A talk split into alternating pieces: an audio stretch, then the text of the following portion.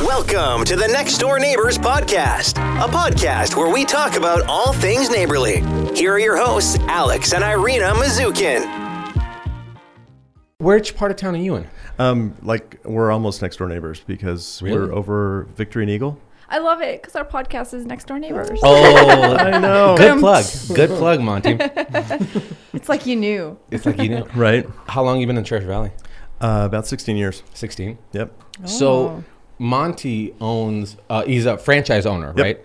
Of Woodcraft, Woodcraft, yeah, I know that. which is a specialty fine, uh, am I correct? Fine woodworking a specialty shop? Yeah. Yeah. I mean, it's not even necessarily fine woodworking, but I mean, just like woodworking. Woodworking. You know? I've been in there. I bought by myself. By I bought yourself. stain, gel stain. Good. Gel stains are popular. Yeah. One thing that we always argue about, we don't argue about design too much, but we argue always about stain because Stain is a I think gals, ever since I even started building, they have this, I guess, perception of what the project will look like based off of like things they'll see at World Market or Yeah. West Elm, Yeah. whatnot. It's like this specific color of wood that looks like it's stained, but he said they paint it. I imagine the painting. Maybe correct me if I'm wrong, but like I have yet to recreate a stain that she likes, and I've I'll show I've- him a picture always. I'm like, can you do this? And he's like, I'm gonna try, but it's not gonna look like that. Yeah. It's like a total art and a science. Yeah. And you're like, okay, I need a stain to match this aesthetic. And you're like, Yeah. I don't even know what that word means. What is Yeah. the. But what's funny is that you can go buy a piece of furniture. That's well, furniture is it's too big of a word. I mean, it's too prestigious of a word because Yeah. it, it's particle wood. you Yeah, know, Yeah, sure, like yeah, that. yeah, yeah. Um, but it has this like perfect whitewashing gray with a hint of brown and like a little bit of colonial, a little bit of gray I in mean, they know Yep. what they're doing. And it's like that has to be a paint, correct? Uh, well, it's probably like a little, like a glaze, like they do an undercoat, and then they do like the white over the top or something, and then Yeah. you know, and then How wipe would you it back. So, so you're saying you would probably use like an HVLP sprayer with um, like a base coat, which Yeah. would be like gray, Yeah. and then you would let that dry. Yep. and then come back again after it's all dry with a like a a, a tannish kind of color. Yeah, or you'd wipe the tan on. You know what I mean? So you'd wipe it on and then just let whatever gets into the wood pores just kind of stay there. Interesting. Have you and ever then done you- that? I've never done that. And then you put like clear over the top and it's all good. the only thing I've done that's remotely close is uh, when the when she's not happy with the project, I would lightly sand it to like maybe 220, and then give it another wipe of something else. Yeah. just to Mix it in. amber. Yeah. It's always the the project is always amber in Okay. her perspective. You know what I mean? Okay. For And- some reason, all the wood you choose pulls really orange, and I don't like that like yeah. orangey look. Yeah, that's the orange side of amber, right? Yeah. I mean, you want the Mhm. reds and the yellows, but not too much red, not too just much yellow. a little bit of a gray in there, just to make it like cooler. Oh, Oh, well, it's that's so the hard thing to is, achieve it. I, I think you're agreeing with him on false, pre- false pretenses because he said yellows and reds, and that's But- not the direction you're going. You're very going towards little bit. right. Yeah. but you don't no, know. no. Amber, you can go so much in the wrong direction. Yeah. It's know? so hard. So here's a prime example. So we have those 10 foot tall sliding barn doors that I built, and they were made, and that was a big lesson for me. But I made them out of uh, a redwood. No, sorry, not a redwood. It was Douglas fir. Okay. Which has a little bit of that pinkish Yep. pigment in them. yeah. And uh, she she had maybe two or three stains that were always like approved. So I always knew that I don't have Our to get go-tos. a second, you know, second. Uh, but you usually used what? A state. Uh, uh, fruit wood from Minwax. But like on what species of species of well, wood uh, did it maple on? plywood for cabinets. Um, Okay, so I've it's done different. it. I've done weathered oak on an ash. You like that? Mm-hmm. Uh, fruit wood on ash as well. Um, so then I've started finding out that white oak and ash were two of her favorite wood species that were kind of almost like forgiving, I guess. Right? Is, am I correct? Mm-hmm. Yeah, there's not too much other colors to compete with. Correct, Yeah, I mean, they're kind of tan and, And- they're kind Yeah. of cream. and they have Mm-hmm. poruses, uh, well, pores in there that give it a little texture as Yep. opposed to pine wood or maple. Yep. and uh, and so she she had this color that she already approved, so I threw it on, and personally, I, I liked it. I was like, this is really nice. She came home, and she Did goes, not like it. she goes, and this is caught on camera. She goes, so when are you gonna stain it? and I'm like, what are you talking about? This Well, is, first of It's all, done. Did you, did you do one it. coat of stain? I did one coat. Okay, it didn't look stained at all. It's because it's so um, what's the word? Knotty, maybe right? Like the wood, Douglas fir. He's more of an expert. Well, in sometimes I like it won't even penetrate in Douglas fir sometimes because That's it's so exactly like The it. sappy, densities? you know. Oh. Yeah, it's got stuff in it. You That's know? exactly what it was. Yeah. I was like, it doesn't look like you stained at, all. Yeah, it's at like you wipe it on and wipe it right off. Yes, Yeah. and so I was like, Interesting. Huh? See, so it's a glazing of sap that's already on it, like a coating. Yeah, you know, it, it's a glazing of sap, and then I don't know what they do in the milling process, but like there's that kind of like shiny part, you know, of the board. I know exactly. Right? It's like a, And so it's almost like you have to cut that off in order Mm. for it to like really do anything. Seep and then- in. Yeah. yeah, yeah. Interesting. So maybe that's why I was like,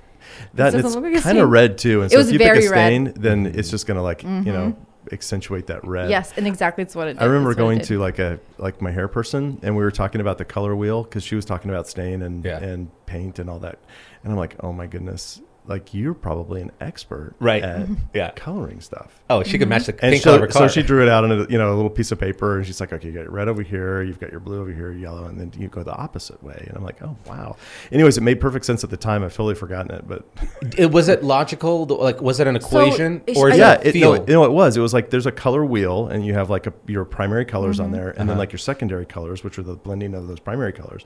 And so, like, if you want to get opposite of red, you would probably go to like green to get the opposite of red because that would be like the yellow Oh, 'cause and blue it's mixed opposing up. oh, you know, it's like the opposing part. So if you want to take away a No. certain color and mute it, then you'd go a little bit more green. I'm not talking like a lot of green, but like Sure. there'd just be a little bit more Little green. bit. Yeah. That makes so much sense because whenever you'll go to like Lowe's or Home Depot and you get a bucket of paint, that's always when you open it, it's like a hyper white, Mm-hmm. and you're like, turn this into a a, a, a, a, a ripe olive color for a wall room, and they always just put a couple little splatters of not even ripe olive, but like Mm-hmm. It's up- like black. It's a black, Black, yeah. and then they'll mix it, and you're like, oh wow, that's like Mm-hmm. magic that just happened right in front of me. Yep, yep. And so yeah, wood is weird because it's always got the underlying color that you're contending with all the time. But, Huh. Yeah. Do you Maybe find we should have consulted with him? like researched this before we had so many hiccups along the way. Well, you know, it's like trial and error too, Yeah, right? is. I mean, Right. you've got you know, you, you got to try it out, and you Yeah. go, no, that was terrible. What's your perspective on gel stains? Um, is it more forgiving or is it more definitely, definitely more forgiving. Um, it doesn't penetrate as deep in the wood. It's it's a little bit like, um, I mean, it's not like a paint, but I mean, it's a little bit like a paint because it kind of lays right on top, uh, and uh, and it's got a little bit of a finish in it, which is why it lays on top. So it's super forgiving. It's like putting, it's like the consistency of pudding. Yeah. Mm-hmm. And so you know, vertical surfaces, it's really easy to control, and um, and you know, you can wipe a ton on, you You can got less leave of it. that like runny. yeah, you don't have the Yeah. Mm-hmm. runny drips and, and all that kind of stuff. Um, Now, what do you do to battle? Now, my experience with it, it's very minimal. Um, I'm trying to actually expand into the general finishes more often. And probably my first uh, or second scenario using it was on the barn doors when she finally bought it. But um, I found that wiping it on sometimes, if you're if it's a little bit too warm outside, you start getting not blotchiness, but like almost tackiness. That Yeah, so it's like starting to dry. Yeah. yeah. That, that finish in it is starting to congeal, or you know, or, or just harden a little bit, and um, so that's when it's more like a, a paint, you know, than it is. So you stain. speed up the process. That's yeah. all you got to do. Yeah, you know, you know, with all stain, you want to kind of kit it wet and keep it wet uh, for a long, long time, and then wipe off whatever you don't want to leave there. And then you know, wait till if you want it darker, you just wait till it's dry, and then you do that whole process again, and it'll, it'll lay down a little bit more pigment every time. Oh, interesting. Small, a Yeah. little bit goes a long way. What's how did you get into? Were you around fine woodworking as a kid, or what was the story there? Oh my goodness, this is a long story, but I'll try to make it short. Um, so my Yeah. dad, my dad was. They're picking up their coffee cups right now. They're like, okay, let's sit back. It's, I love, we story- love stories. Here. story time, you know. And I've I've told this story to almost everybody, and they've just fallen asleep halfway through. No, it. But no, I'm kidding. Um, my dad was a shop teacher, and uh, Like a high school shop like a high school. They called it industrial arts at the time, Mm-hmm. and so it was junior high school. And in the summertime, he would like build furniture for the house. And so my job was to come in and clean the shop and also sand all of his projects. And so I like, you know, just got familiar with the tools. I did some turning on a lathe. You know, I'd watch him do stuff, but I was always find myself sanding projects. So I hated woodworking. I didn't take it in junior high. I didn't take it in high school. I didn't do any of that stuff. And then it wasn't until I had four boys of my own and I wanted to build them a bookshelf. So I went to Home Depot, bought a table saw, went to Rockler, bought some other stuff. And uh, was there Rockler in town? Though, so we were living in Southern California Oh, at the time, time, okay. and uh, so we, we we went in there and I bought a couple tools. And the moment that I put that uh, you know that piece of plywood for the bookshelf across the table saw, and I smelled the sawdust, it was like. It went back to like I was nine years old, yeah. and I was just, it was really familiar, you know. Did you have a really good relationship with your father? You know, I did, and uh, so I, you know, follow him around, and uh, and like I say, sand all the projects, which I absolutely hated, but uh, you know, it was it was it was great. It was great memories. I mean, it was Yeah. awesome memories. You know, because I mean, e- e- even you know, part of woodworking too, it like comes back to you. You know, if you've gone away from it for a long time. Right. And so uh, we, you know, I, I, had that moment where it was just totally familiar. I took it up as a hobby. Um, I had a job at the time. I was working at Costco wholesale, and I was doing, I was traveling around a lot, and which was kind of a bummer. And so I was kind of going, oh man, it'd be really great to kind of stay at home, but that just was not in my like career path. So I was thumbing through Fine Woodworking magazine, and there was an ad for Woodcraft, and it's, it's like, you know, make your hobby your career. And uh, so it was something that was super attractive. Mm-hmm. I thought it was cool. We checked it out. And what year is this? Uh, this is 2005. Five, okay. Yep, yep. And uh, we we saw that they you know had some places in Southern California that they wanted to open, but they had one in Boise, Idaho, and it was already here. It was a, it was run by the company, and I think that they were just wanting to sell it. It was 2,000 miles away from the corporate office, and so we we uh, we took a look at it. My my family, uh, my wife's family lives here, and so we were like, you know what, let's try it out. Mm-hmm. So we bought it, and now like, you don't have to disclose any numbers, but is this a, buying into a franchise is a pretty significant chunk of change? Yeah, it was. Um, now they were really motivated to sell it, so I really feel like we got a, a, a good really deal. good, deal, deal on it. Um, and uh, you know, there wasn't a lot of inventory, not a lot of assets, so uh-huh. uh, it was one of those things that was not easy to do, but it wasn't like out of you know, out of the, the realm of possibility. Mm-hmm. And uh, and so we bought it on Valentine's Day. I went Aww. to Costco. I know, right? Uh, Honey, I bought you a, a bunch of tools. uh, and uh, and we went to Seattle the next day and gave my notice, and they were like, "What are you thinking?"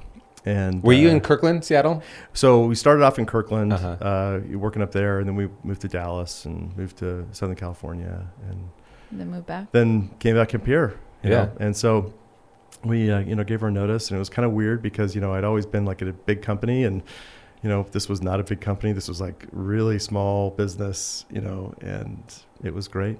It was mm-hmm. awesome. So, anyways, that's how we got into it. So at that point, you know, you know, being the owner of a new store, you know, you, you were meant you were expected to like know everything that was about woodworking, and I had just taken it up as a hobby, you know. So oh, it was like ramp wow. up on the. How on old the were you when you took the leap of faith? Uh, shoot, I was probably 34, 35, something like that. 34, 35. Yeah.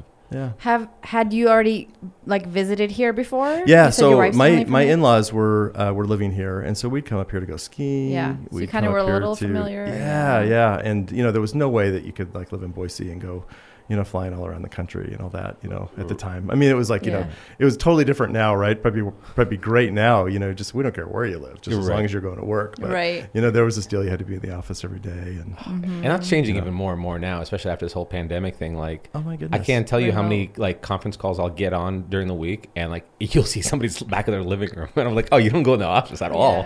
Like I have, oh. I have, so a, I have, now. I have YouTube partners, managers like at their headquarters and then Facebook and then like here these people are supposed to connect with creators like myself to like tell us like how to be better at what we do. And it's like you see their tvs on in the background like the ceiling fans spinning. around, you're like you're not as cool as i thought you were. not as professional as i thought. Like google was like a huge corporate place. I know. well i remember the day like you know you'd go to like the news station and you know the newscasters would be like dressed really really nice yeah. from the waist up and then yeah. like the waist down. It was like nothing. It's like the yeah. mullet of business you know? I'm exactly. sure what was what was uh how did covid affect you guys uh, wow, it was hard. I mean, the, like the news of it was so like um, jarring, you mm-hmm. know, to say like, hey, we're going to lock down and we're going to close everything up. And unless you're, you know, an essential business, you're you know you're you're you're done for a while, mm-hmm. and that was really rough. And so I remember, you know, it's like remembering like these major tragic events in your life. Like, where were you during 9/11? You know, yeah. I, oh. that, I was in my living room when we when we got the news that everything was shutting down. And you know, fortunately, I was I was I was confident that we were an essential business only because we were hardware, you know, like a hardware store. Yeah. Right. And so there were some things that you know that were reasonably essential. Although, I mean, it's like a candy store more than it is a hardware store. But we we shut our doors and um, how, how long, long? is that for? We we shut our doors for about six for about six weeks, and uh, we did like the lemonade stand where we had you know a table up at the front of the store, and we would like go out in front, meet a customer, and they're like, "Hey, I need some right. glue." We'd go back, get the glue, and they're like, "No, no, the blue glue." Okay, then we'd run back and go get it, and yeah. it was super fun because I mean, like you got your steps in, and you know, I mean, on the silver still lining somewhat, part of it, yeah, there were still open. people that were engaged. There were still people that were coming by and supporting us, and right. and uh, you know, we were playing music inside because we didn't have any customers. We were eating Jimmy John's every day, and I mean, it was kind of a fun foxhole moment, yeah. you know. Yeah. Um, but that was a that was a tough time. Um, I mean, the blessings of it were I got really good at pickleball because when we closed, you know, we just kept our bubble really, really tight. Yeah. We played in our driveway, yeah. and we were done at five o'clock. We weren't open till our regular hours, you know. Um, but then after about six weeks, we we opened back up, and it was just busy. People were at home, right? Yeah. You're ready. and they were ready to get go out. do stuff and uh, and we were ready for them and so business actually you know for us it was really really great um, you know as long as we could keep in stock on things and, and all that Right. but you know we were really fortunate you know I'm, I'm so glad that you know during that time because I know that there's a lot of businesses out there that really oh man impacted big time and still for that matter like restaurants whew, Yeah. Right. What a tough They're roller coaster that experiencing. And Yeah. not to mention the I, I've recently because I've been again during the pandemic I'd listened to all these like interviews and different restaurant owners and how that's going and what they're doing to like adapt kind of like Mm-hmm. Yeah. you guys did, and like I found out like a pro- what the profit margins of restaurants are. it's really low it's really low. extreme. It's the lowest. Yeah. It's the lowest. And um, so like you know to shut it down for a couple of weeks, you're like, well, there you go, you're done. You know. Yeah, I mean, I don't think you can have half capacity. No. you know, and do it really well. No. you know, you, yeah, you've you've got to really run a lot of. It's a like a four percent profit margin. You know what I mean? In order to get out of that. Yeah. Who? Um, because we I've actually never spoken to a, a business owner that provided. Uh, or that took care of so many customers. So, how do you find out if you're an essential worker? Do you get an email? Do yeah, you get? there's a list, right? And so on these proclamations that we that we read, you know, from the state and from the city, you know, there's a list of essential businesses, and um, you know, you would take whatever your you know your business code is, and it would you know. You know, tell you that you're a hardware store, and you're like, okay, we're okay. You know. Okay. Now, I mean, that being said, there wasn't a whole lot of enforcement, you know, um, you know, around here.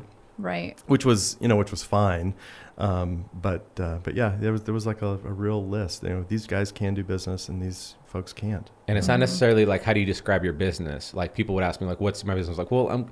I, I, the easier answer is like YouTuber, but then because it crosses so many platforms, you're like, well, content creator. And then after that, when you like, we meet with our like uh, financial planner, and he's like, "What are you?" I was like, like he, you, you hit that little uh, drop down menu, Yeah. and you're There's like, nothing that you're a you can- contractor, a nurse, a doctor. you're like no wait I'm, I think I'm service Your I'm news, service yeah, industry. news Yeah. or media. You're like, I don't know. I'm like a quarter kinda- of that and an yeah. eighth of this. yeah and I think that's probably true you know I mean I, I yeah. Yeah. I mean I think that's I think feel that's like true. because also it was like kind of uncharted territory. There was so much gray area that people were able Yeah. to work with when Yeah. it came to like essential businesses and staying open and yep a yep. lot of those things. What um so once things started opening up even more and you could have now general public in your stores and I know now in your store is like in Boise which is a little bit more what's the best way like a little more like liberal or a little bit more anywho as opposed to we're in Meridian and it's a little bit more relaxed Yep. uh, on that Yep. perspective. So when they had those mandates of let's say masks and you know we live in a great state but Yeah. um, you certain businesses had to enforce wearing masks. What were the because I saw the levels of enforcements, right? There were levels of enforcements for the enforcements for the most part was just like here's a sign outside the door. Most people kind of cater to it, but let's say y- there was this period where I- think business owners were held really liable, oh. like if somebody didn't. Yeah, I mean, it was it was actually really kind of scary. I mean, it was an unfair position because I mean, we were meant to be like the police officers, Yes. you know, or you know, the, like the enforcement of whatever the rule was. Mm-hmm. Yeah. and that was that put us in a really tough position because I mean, most of the time, you know, if you're a restaurant or you're you know any kind of business and you're inviting the public in, I mean, you're there to serve them, right? And you're there to you know you know meet their every whim, their every need, you know, and uh, and at this point we're like, hey, listen, there's a key that you have, and it's called wearing a mask, and you can't come in, and we can't be nice to you unless you wear one. You know what I mean? Yeah. It was just put you Yeah. in kind of a like a loggerheads with your customers, and you know from the from the so what I always love to do is I, I like to, you know we, we do retail, we sell and stuff like that, but really if you are in the service business, you really got to like people, or you should really get out. Yeah. you know and Totally. and you know you got to like people who are likable and you got to like people who are not necessarily likable either and um, so what i wanted to do was just take a step back and say okay here's what's really important here because i don't really feel like at the time you know there was a whole lot of truth out there with respect to why you should wear it mm-hmm. you know what what what is this all about you know is this Right. some, some vast government conspiracy or is this Right. just you know what what is it A And lot I- of division, yeah. and I wasn't really getting the truth from anybody. So I was like, okay, fine. What is the truth, you know, in our situation? And really, it's like it's an extension of who we are, and that's customer service, right? We're we're there to serve people, mm-hmm. and you know, before we got people back into work, so like our staff, we had to make sure that they felt safe to come to work. Well, those rules are different for everybody. You know, some people are safe if you have the you know the radioactive suit on. Some people are safe if you don't wear a mask at all. And so you have to kind of meet it at the lowest common denominator. So we wore suits for a while. No, I'm kidding. We didn't. We just wore, we just wore masks. And, you Breaking know, Bad. right? Yeah. And uh, and so it was the same thing for the customers too. You know, it's almost like we had to kind of operate at the lowest common denominator. And so you know, every now, for the most part, people, and I was begrudgingly too, because I mean, it, like the hair on the end of my nose, like that really fuzzy stuff right there, it's like I don't think it's ever going to grow back because those masks are like just so abrasive, right? Oh, for sure. And it was a total bummer wearing that stuff, but at the same time, if it meant you know making people feel comfortable, we were all mm-hmm. about it. And then again, you know, like the whole obeying the law thing too is is kind of a big deal, you know, especially the you know the the the penalties that they were saying that they were going to have were were pretty strong. You know, Were there, like- was there enforcement on the government's perspective? I don't Like- know that there was any enforcement, but there was certainly the penalty there, which kind of gave you a little bit of fear. You know, it's like okay, so if you you know break the the, rules, it. it. was a threat of it. If you break the rules, we're going to shut you down for ten days for your first warning. So You're that was my question: is like, like, so the first warning is ten days. Well, was there a monetary fine? Because I heard business be fined, but I didn't know what the dollar amount I, was. I think it. I think it was really just you know closing down for business. So like the you know the first one was like ten days, second one was like thirty days, and the third one was you lose your business license. You couldn't Oh, do business wow. Oh, anymore. yikes. and there, I mean that's monetary, right? Yeah. Um, Yeah. And so it was a little bit. I was like, okay, well, who's like who's going to enforce it? I mean, are the police going to come by and watch Yeah. this, or like is there going to be like some kind of community group that all of a sudden feels Citizens. Pitch- yeah, right. Yeah, citizens are- yeah, pitchforks and and, and, and, and torches, you know. Yeah. And uh, fortunately, it wasn't that deal. So it was kind of a self enforcement thing, which I was really happy about with because then it let everybody just do the right thing. You know, Mm-hmm. it gave you it gave you the open to do that, and uh, and so we did. And you know, every now and then there was you know somebody that you know didn't really like it and yelled at you for it, and you know you get them out the door as fast as you can. Really, you know, Mhm. that's the way it is. But. Um, that doesn't happen too much at Woodcraft. People come in. You have they- your regulars wanna- too, right? Yeah, they want to be there. Yeah. And sometimes the regulars were like, "You're really going to make me wear one of these?" I'm like, "I, I know. Yeah, I am. Yeah. I am." You know? That's so tough. And Will I- you do it for me? You Yeah, know? I know. well, Just do it you have the, you have a very interesting relationship with your customers, and I don't you don't see that too often. Like, I mean, maybe you'll see it from this like mom and pop pasta that's like hand tossed, and you know there's four tables, and like no, you got to try Luigi's pizza. This is Yeah. Luigi.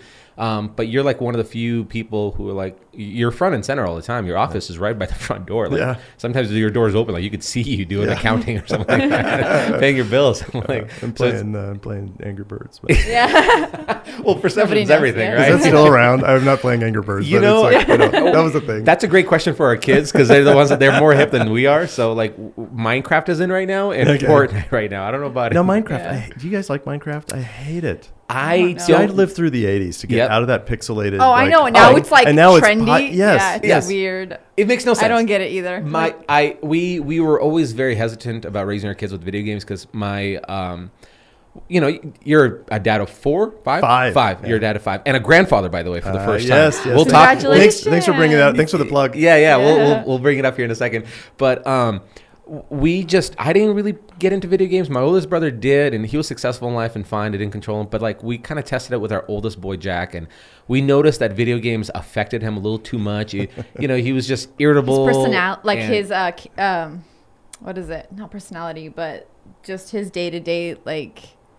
I can't think of. He was just Anyway. not a good listener It after would that. affect him too much. Too and much. he- Cheeks to get red. He gets irritable and stuff like that. We're like, dude, this is not for you. Like, you're too much on edge.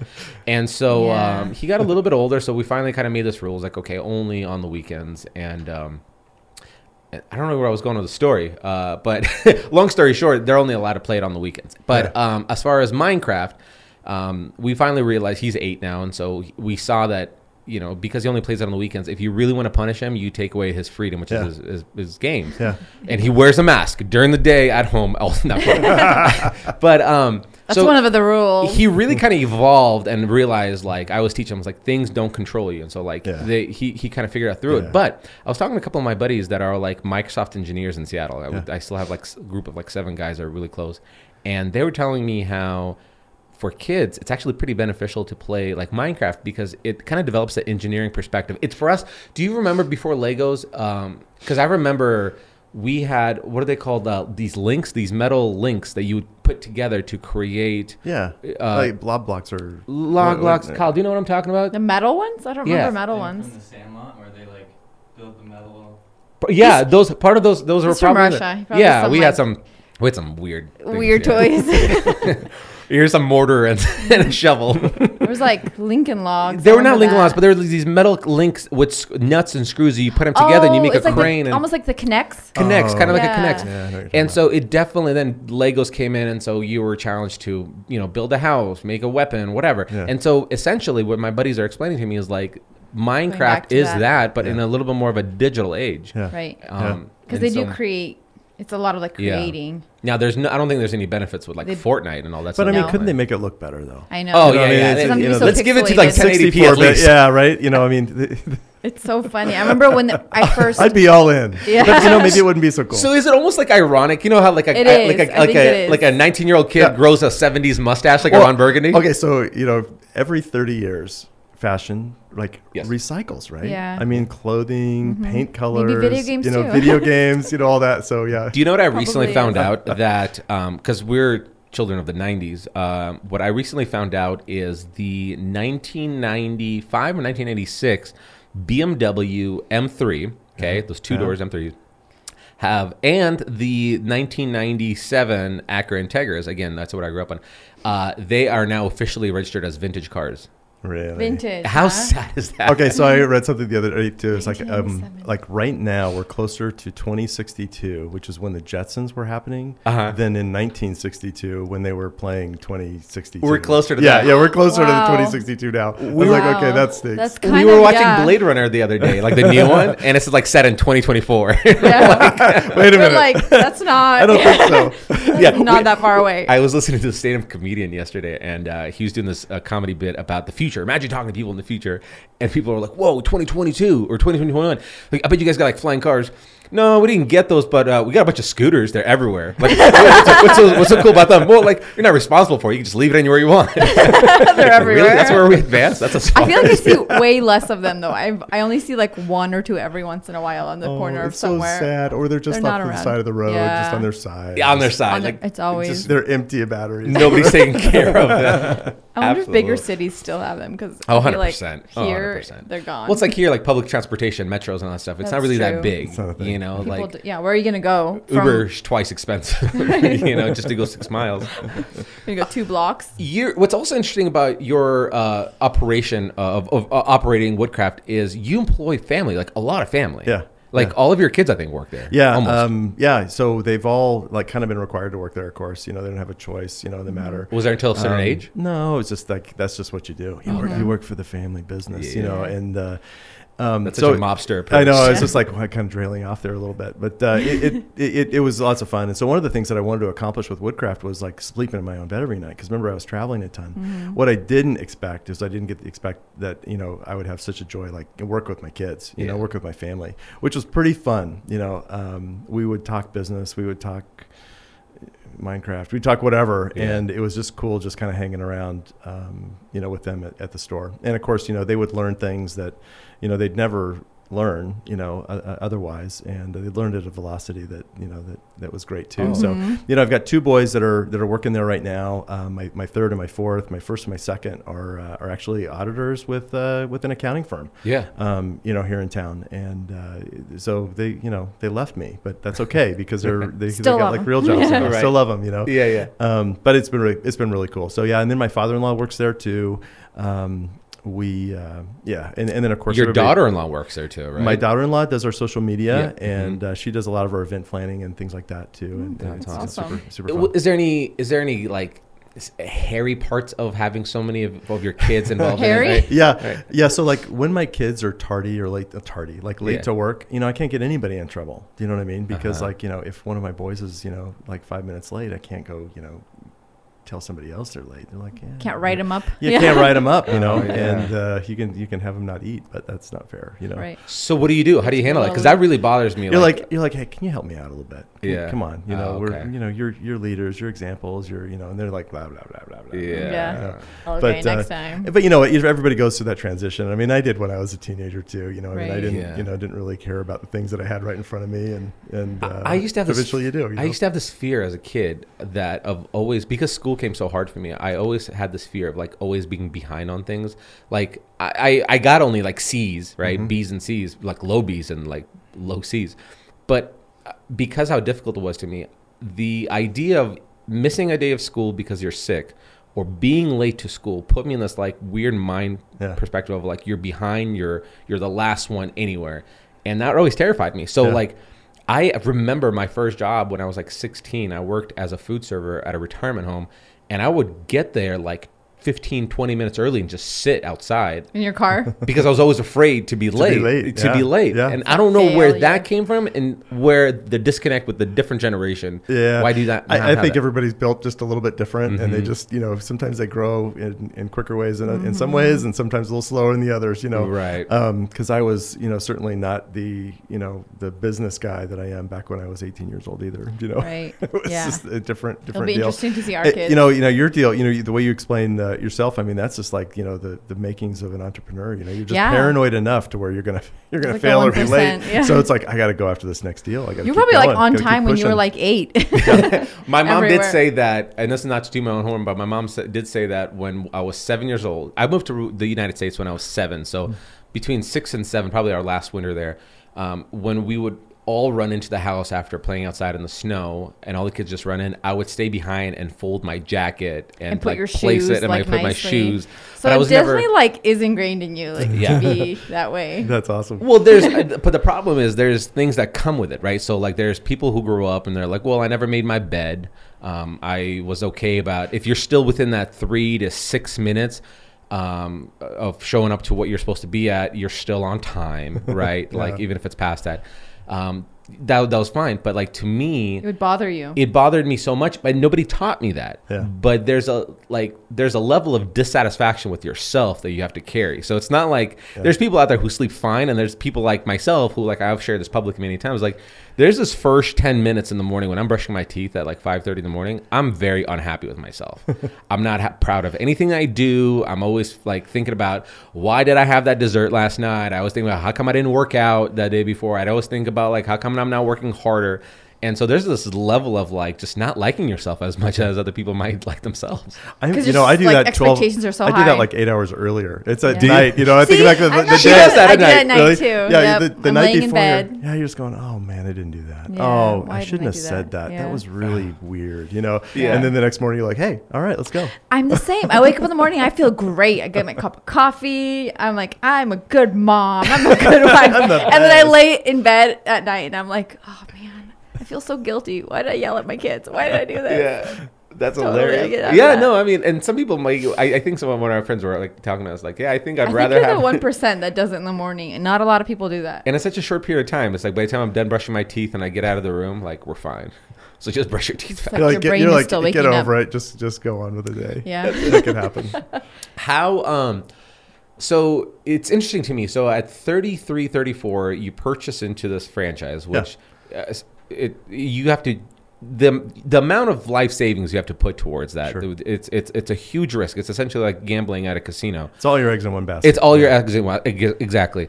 Um, but now you bought into this thing and you know it's a moving, grooving machine. But now you have to teach yourself business because that's like one thing. I remember I was a I was a uh, I was working at Wells Fargo when I was like 22 or something like that as a as a personal banker, and I saw a lot of uh, prac- uh, uh, what are they called? Uh, a doctor who has his own little private practice, a little private practice Yeah. guys that will come in, little clinics.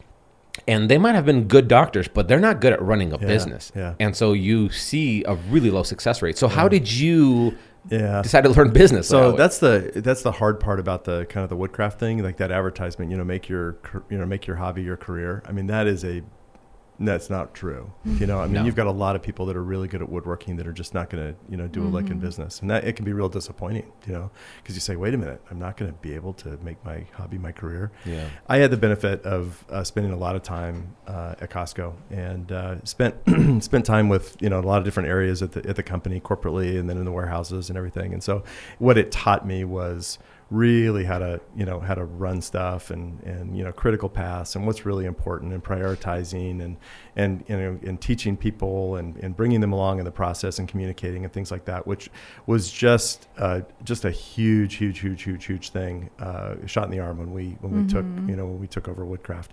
You know that and you know woodcraft is already operating in Boise too and so you know I'm taking all of my credit away right of being a you know being a really you know successful guy. You know the business was already open and so I didn't have the stress of taking it from dollar zero to you know whatever Right. break even was or whatever you know a, you know a growth year or, or you know whatever financial you know benchmarks that you have for yourself. So i didn't have to go through all that stress. You know my stress was more like hey what major tweaks do we need to make? And that was a little bit easier than uh, you know than starting, Starting something from from scratch. ground, you know and since then we've we've done that but at the same time though you know that that that would be you know having all your eggs in one basket plus you don't have a Mhm. lot of you know cash to kind of put forward in it so Mhm. we, we were in a really good spot you know to do it i had a lot of experience at a great company um, Were you in leadership position when you were at Yep, Costco? yep, you were. so Yep, okay. Yep. Yep. And uh, you know, so just, ju- it was a great jumping off point. You know, and and you know, so I mean, we went you know from a you know really really great corporate job to one where it was like, okay, so we're gonna buy our own insurance. We're gonna Right. you know Right, open the figuring doors all every that day, out. close the doors every day, and you know. Now Yeah. you knew how to captain a ship or a group of people because from your previous experience. But Yeah. what about like do they do they give you any kind of like here's a two week shadow us like this is how you pay your your electrical bill here. This is how when you know when you need to order a low supplies. Not, uh, no, not really. I mean, Nothing. you do it. You do it because you're responsible. I mean, it's the same reason why you, you know, Mm-hmm. You you, just just, research. Yeah, I mean, you know, I, I, I love saying that. You know, when you're in a position, you know, of responsibility, you know, failure is not an option. And so when you say failure is not an option, Yeah. it's like you kind of have to believe it too. You have Yeah. to say, okay, I'm going to push. I'm going to push through this brick wall a little bit harder because I don't have time to hit it twice. Mm-hmm. You know, and so you just you you just kind of go forward that you know with, with that with that mentality, and you know when the bill comes due and you're like, oh, I forgot about that. Well, next time you learn, and you don't.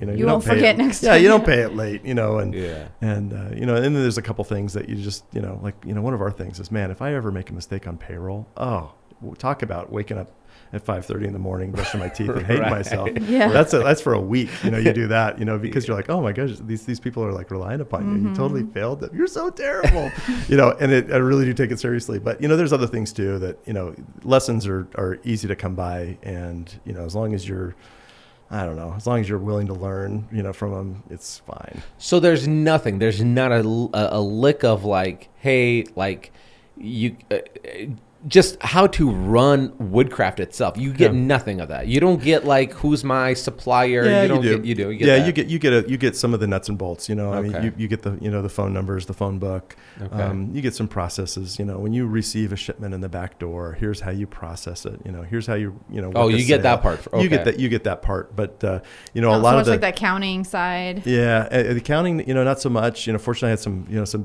some some some background in finance at Costco, which which helped out a bunch. Yes, But um, yeah, not not a whole lot of that. But uh, yeah, you just you just kind of figure it figure it out, I guess. I love what you said about when you're in position of leadership, like the failure is not an option, because I like the, the perspective I was put on is like not having a plan B, because Yeah. if you have a plan B, that's when people are like, I could just fall back on it. Like, Yeah. I can keep my respiratory therapy degree, I can always fall back on that. But if you don't have it, then that's by burning that bridge, Yeah. you're you're forcing yourself to outwork the next person. Yeah. you're like, I don't have anywhere to go. Yeah, exactly. And you know, I, I kind of take a look at the same the same way. And you know, your plan B has got to be so bad that you're not even willing to do it. Mm-hmm. You know, you're not even willing to accept it. You know, Yeah. and that's just mm-hmm. another motivation for it. Mm-hmm. Um, and you know, I remember somebody else saying one time too is like, you know, if you're average, you know, you got competition everywhere. If you're exceptional, the competition kind of starts wearing away. Yeah. And I'm like, okay, I get it now. You know, so you know, let's let's try to push a little bit harder. Let's strive a little bit more. And of course, you know, want to make sure you're you're not like just striving for striving's sake. You know, that you actually have a purpose. You know, a purpose behind it too. But um, yeah, it's, it's, there's nothing wrong with working hard. I love that the, the perspective that if you're exceptional, then competition kind of wears itself Yeah. kind of down. Is there something that what's interesting about not specifically only woodcraft, but like that, uh, like a fine woodworking industry or just woodworking period? What's cool is there's a lot of young people that are getting into it, right? It's kind of like resurfacing again. Um, and but then there's also like this huge generation of like salt and pepper hair, right? That that, Yeah. are, that have been turning lathes and all that stuff Yep.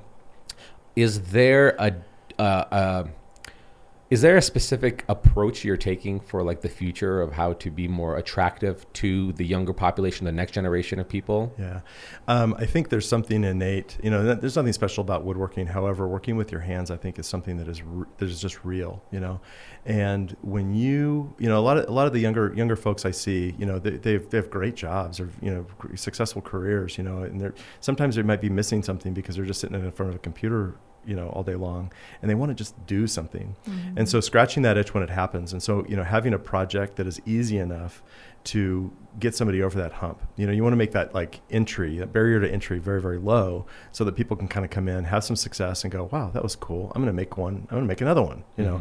And so you try to come up with, with projects and, you know, social media has, has uh, really done everybody a favor in woodworking because they've shown that people can build tables.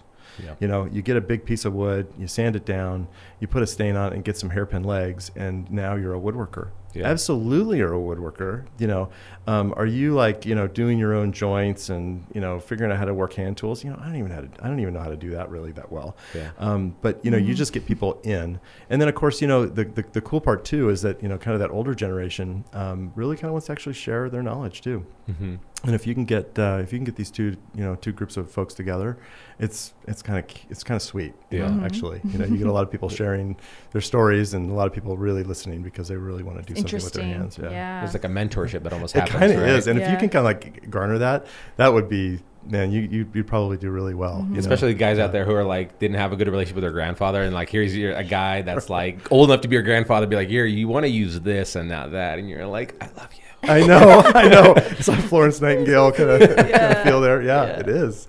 It now, really is. are you guys seeing a shortage in supplies?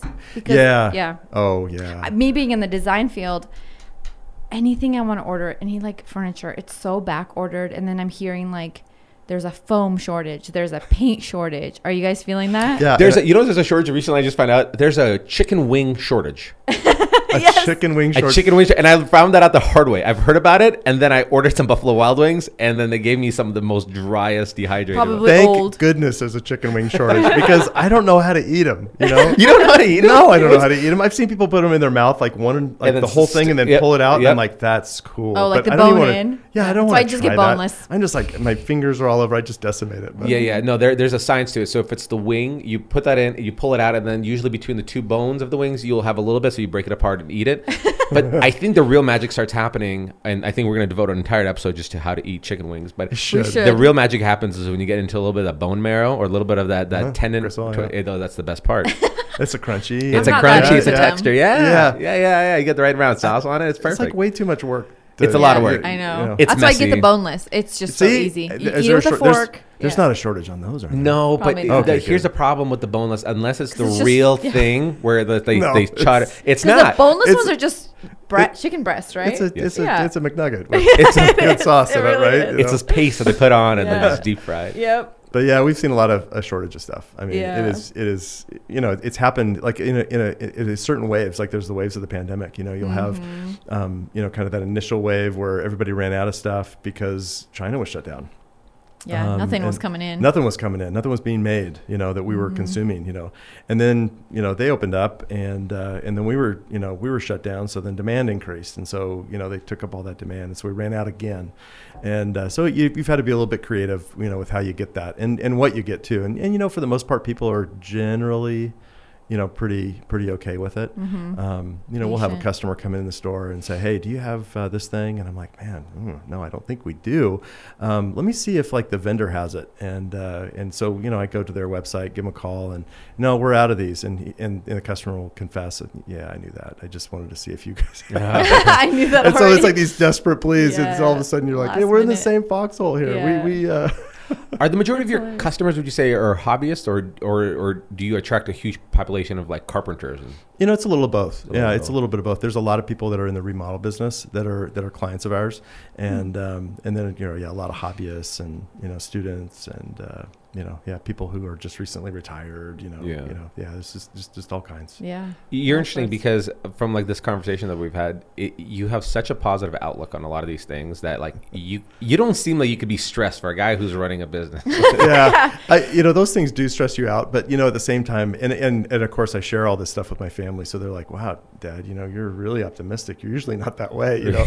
um, y- you know, but you know you kind of sit back at the end of the day and you go, "Okay, what's what's the real important deal?" You know, Right. And Yeah. the important deal is just like you know you, you're provided for, and you know you got a great family, and you know lots of friends and Everybody's stuff, and so everybody's yeah. safe, and, Mhm. and- That's a great and perspective. You're doing okay, you know. Yeah, that's a great Right. perspective. And we've got a great, you know, great group of people at Woodcraft, which is which is super fun, you know. right. Yeah. There's still a lot people. to be thankful for. Yep. Mhm. Yeah, that's awesome. So tell tell me what's it like being a grandfather for the first time. So it's hard to. Uh, I mean, it's hard. It's hard to communicate because I'm still so new at it. She's only five months old, but uh, Aw. Um, I'm sorry, I need it in weeks. That's the only way I Yeah. understand gestation. I, you know, my Jonah, my, my second boy, he's like, he's in years. He's like, you're zero, okay? you're not one until you're 12 months old. You're Yeah, 0 you're zero. You don't even round, okay? It's not even half birthdays. He's not wrong. he's not wrong. It's like my kids when you try to explain months. Yeah, it's the same thing. I'm like, Beckham would be like, "How old is Harper?" Well, she's six months. Is she zero or one? Yeah, like, but Beckham doesn't zero. know what 30 minutes is or six minutes. That's what I'm saying. It's like you, it's hard to explain to a kid what months are. Yeah. You just say zero or one. She's Yeah. still zero. How many sleeps is that? Okay. So, Okay. and finally, when she turned one, it was like, okay, they can finally say she's one. you're right. I know, right? But I'm I'm nine and a half. You know, Yeah. At what age do we as adults stop counting half ages? I want to say when you're like 16. Probably. Yeah. What do you, you think so? Yeah, I mean, even that- then, it feels a little bit too much up there. You know what I mean? Like, you can't be like, just Oh got my keys, gosh. and be like, how old are you? 16 and a half. And a okay, half. bud. You're gonna need to come up with something else. well, I feel like also as I get older, I want to, I want to, I want to hold on to the age as long as possible. So my birthday could be tomorrow, but I'm still only 32. Oh, you're doing that. Yes, thing. yes, the yes, yes, opposite.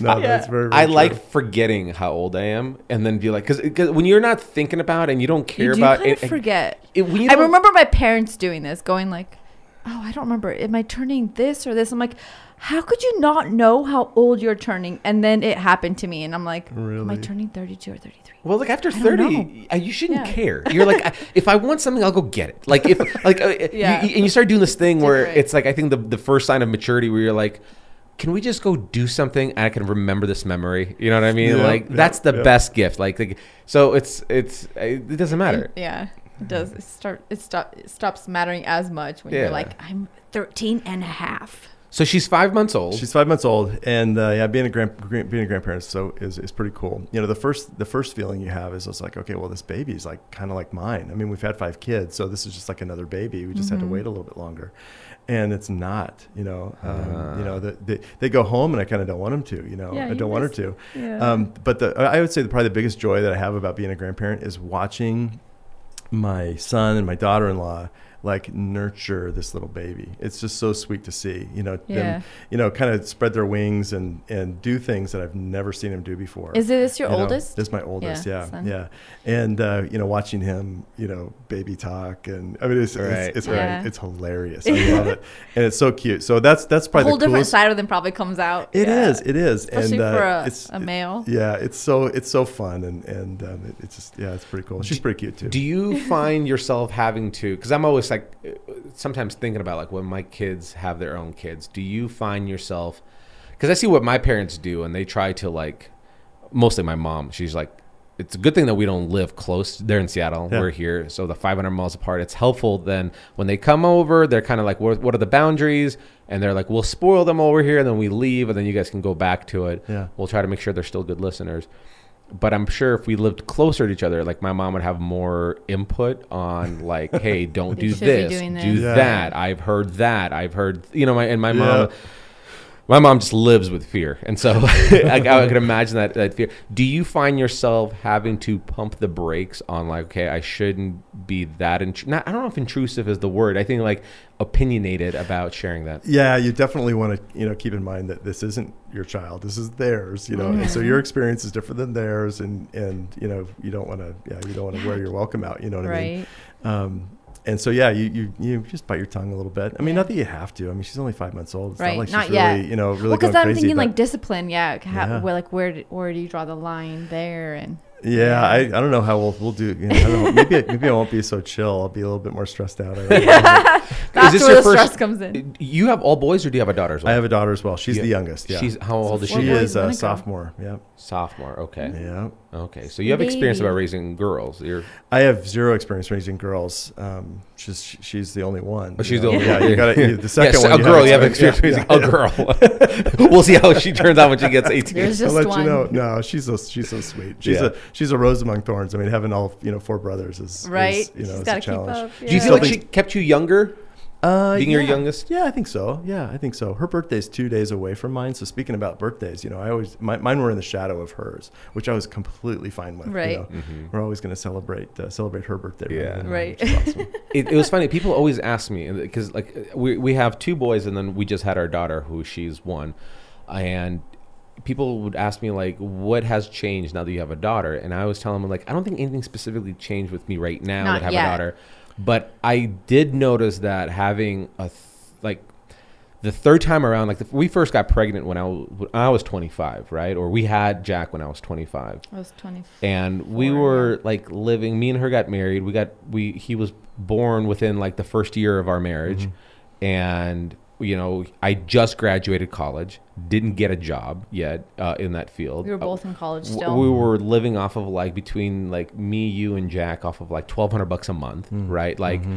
having 200 bucks in savings was incredible it was a miracle and so the stress of everything was like weighing down on you right Yeah. you're you're trying to navigate how to be a, a parent you're trying to figure out how to pay your bills on time and have some money to like not get kicked out by your landlords and then the second kid comes around you take yourself a little bit less seriously you try to say yes more often right Well, I think with the first, you like try to be the perfect parent. You read all the books. Yeah, You know, you're like, well, the Yeah. book told me to do this, and Yeah. then by the second you realize, well, there's a lot of like gray area. There's a lot of learning as you go, Yeah. and then Yeah. with the third, yeah and then with a third now us it like was like, Well, I, and I noticed this transition from like second to third. First, like before we had her, it was like she would be- be out with like a girls' night at a book club or something like that, and the boys would be like, "Hey, mom's not here. Can we go ride our bikes at nighttime before bed to the gas station, get candy bars, and ride back?" And so much of you wants to say no just because of convenience, Yeah. and you're tired. but then you go.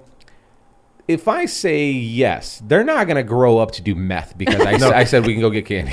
We used to at have nine uh, o'clock p.m. We used to have a, a, a tradition in our family with just the boys when mom would leave town. It was called Boys Weekend. Yeah. And, uh, you know, no girls allowed. You could wear love whatever you want. You didn't have to shower. You could pretty much eat You whatever don't have wanted. to shower. Oh, you know, my kids flushing would is love optional. The boys Yeah. would love that. and uh, and it was really fun. I mean, the, the, the actual event wasn't as cool as the name and the and the hope and the anticipation of the event. You know, um, and I, I remember it was kind of sad actually. When my, my wife came home one time, there was a there was a sign on the door that says, you know, like no girls allowed. She's like, what? Don't you, hey, you guys love your mom? You know, and of course they do. But uh, it was that was a fun. Those were fun. Those were fun times. boys, So you can do boys it, boys. night. Yeah, They, yeah, they do boys night. we would like do a a thing. boys' night, and it's like they get to pick an activity and where we go get dinner, Mm-hmm. right? So it's like either we we'll go to a restaurant, we'll sit down, and then we'll they'll do a hot tub or ride bikes or whatever the thing is, and but then Harper was born, and I told the boys I was like we can't call it a boys' night because like we have to be inclusive of her. If I'm Yeah. gone, yeah, yeah. and so we Kid- started calling it daddy dates and stuff like that. Yeah. But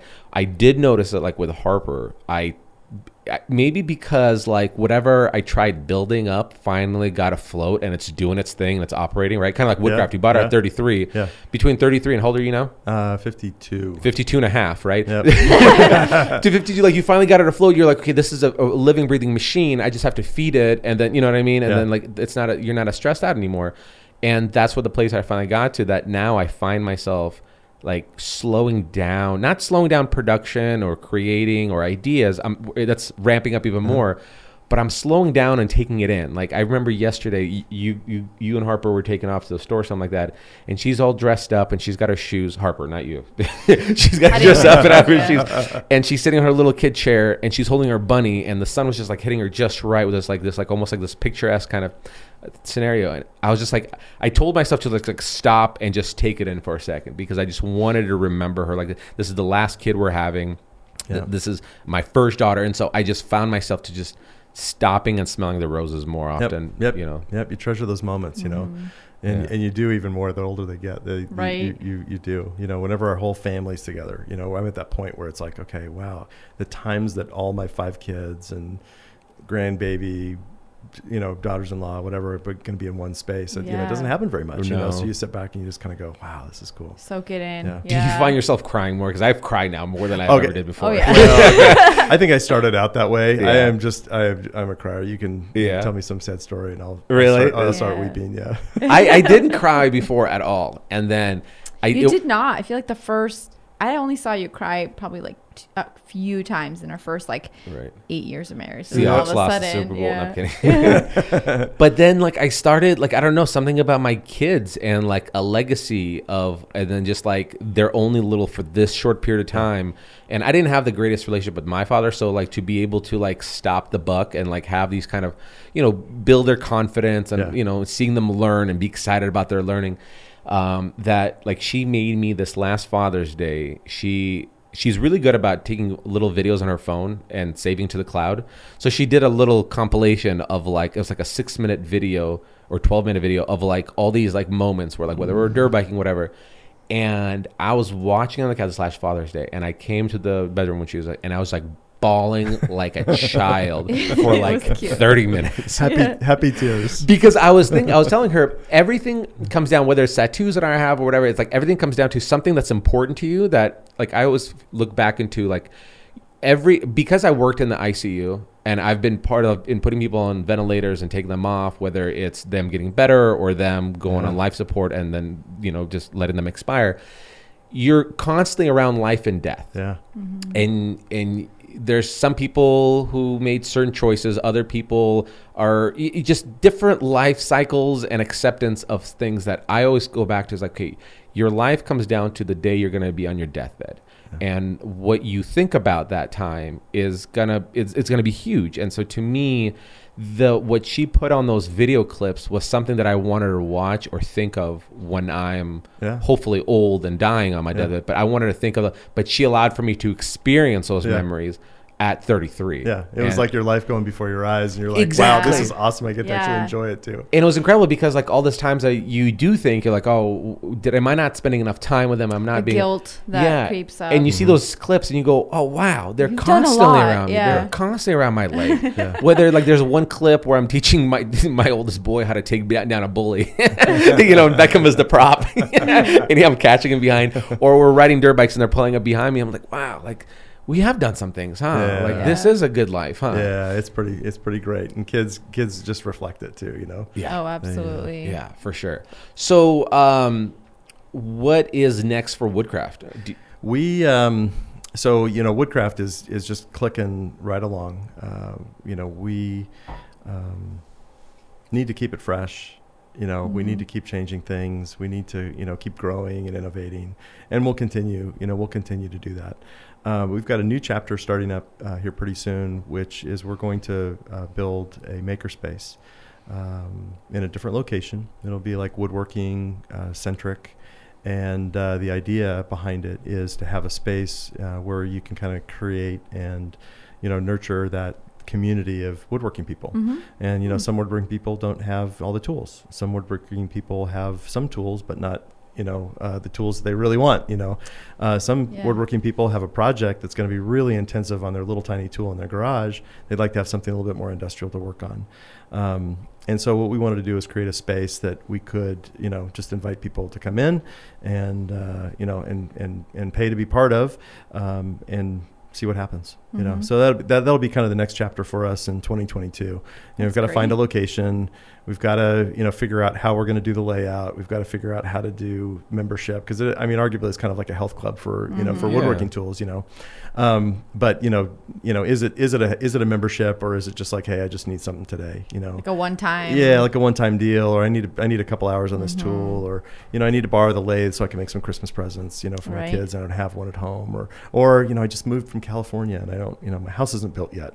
Right. You Where know, people don't have space in their. Yeah, space in their garage Garage, or whatever yeah. for stuff, and uh, so we got to figure out a lot of those details. But you know that's probably what's going to be kind of next for us. Um, you That's know, exciting. in Nevada. That's- yeah, so it's essentially you pay into this membership to come use the tools on hand that are there. Yeah. Basically, use Yeah. a. Uh, it's like a workshop that you basically Mhm. use, yeah, rent. yeah, exactly, you exactly. have. I think that's and so you know you'd, you'd you know you'd come in and you know you'd get certified on the tools so you know how to use them you know and uh, and you know go and have have some fun you know Is there a liability as a business owner behind that? I mean, you have your general liability, but like, what's to cover you from somebody cutting their cutting their finger off. Uh, you know, I uh, you know, I, there's only one tool in the shop that you know helps you from cutting your finger off, and that's that you know SawStop table saw, right? All the others are you know just inherently dangerous, and uh, and so yeah, I think you have to you know just make sure that you're covered, you know, insurance and you know liability wise. some. Make sure that you're not doing the wrong thing or teaching the wrong thing or Right. you know being neg- negligent in any way. But you know, I mean, it's you know it, it's it's a dangerous sport, you know. Um, Yeah. Mm-hmm. But yeah, you cover yourself as much as possible, and then you just you know hope for the best, you know. What do you and we'll wrap it up with this. What one of the most popular questions I always get is people going DMing me saying, "I'm trying to get into woodworking or building. What are the the top you know three to five tools do it, do you Yeah. think I need to get?" Yeah. And I have my answer. I want to hear what your answer Yeah. is when people ask you that. Um, I think the uh, the top tool that you need to get is table saw. That's your first one. That's my first one. I, Um, I agree there are that. so many things that you can do with a table saw. Mhm. You can cut, you know, long skinny boards thinner. You can cut them in half. You can cut them at angles. You can do all kinds of stuff uh, with it, you know, with it with a table saw. You know, it's kind of the center point, you know, of your of your of your shop. Probably next is some way, um, and it's maybe not a tool, but maybe a method, some way to put those sticks together.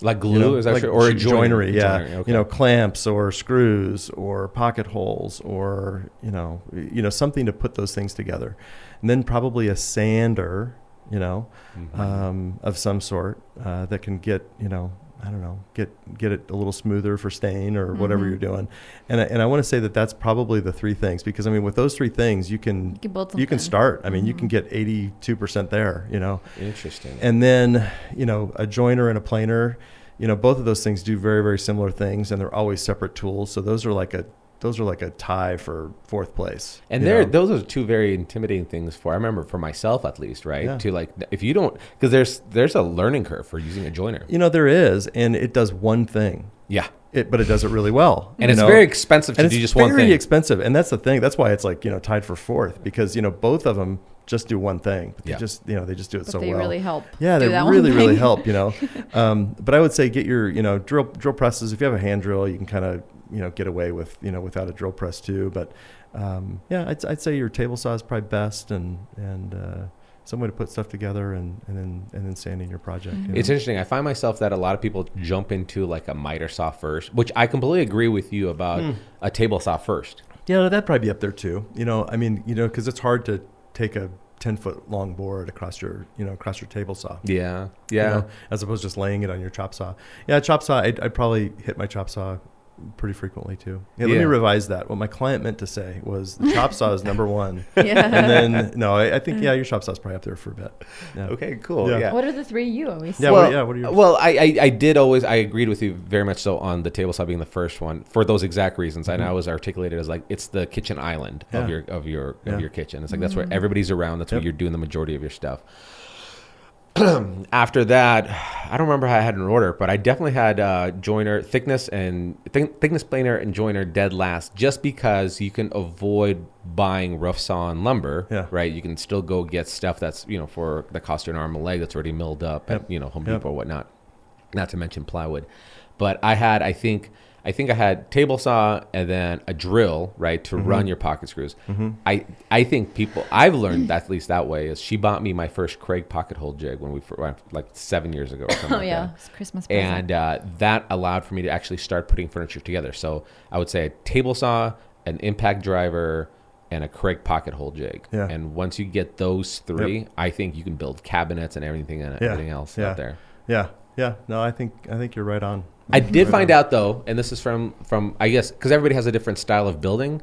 Um, I did find out that um, I had a radial uh, um, um, um, um, um, a drill press, and I didn't have room for it, but also I didn't find myself using it as often. Yeah. And then what's another tool I had to give off? I forgot. I think there's like one more that I was like, it's helpful, but it's like I use it so limited, and I don't have the space for it. And that's Yeah. the thing was that a lot of people have that problem. Yeah, and that, that's that's a that's a toughie. Space, that's a yeah. toughie. Which which actually this like makerspace would be great. Yeah. because I mean you can use it to complement your you know your workshop you know when you're like don't have something like that because that that's always a challenge is because you know we'll get we'll get asked that question quite a bit is like okay where do I start you know and uh, and again I do the planer and joiner last because at Woodcraft we'll we'll dress your you know your rough lumber, so you don't have to. Yeah. and uh, do it for you know for pretty inexpensively. So you, so that table saw is really the really the really the the, the big the big deal. You know. So you guys offer that service where you'll mill the, Yeah. the people's lumber. That's Yeah. that's really That's awesome. great. Yeah, yeah, yeah, yeah. That's an awesome. That's an awesome deal.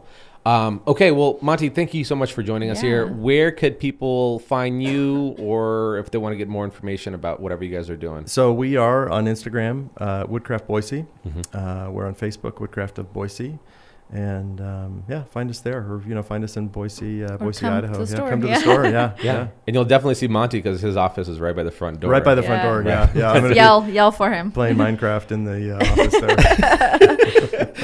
improved get into pixelation. it now. yeah, I'm gonna be trying to come up with a new upgrade update. All right, Monty, we appreciate you stopping by. Make sure you guys go check him out. Thank you. Thanks. Bye. Bye.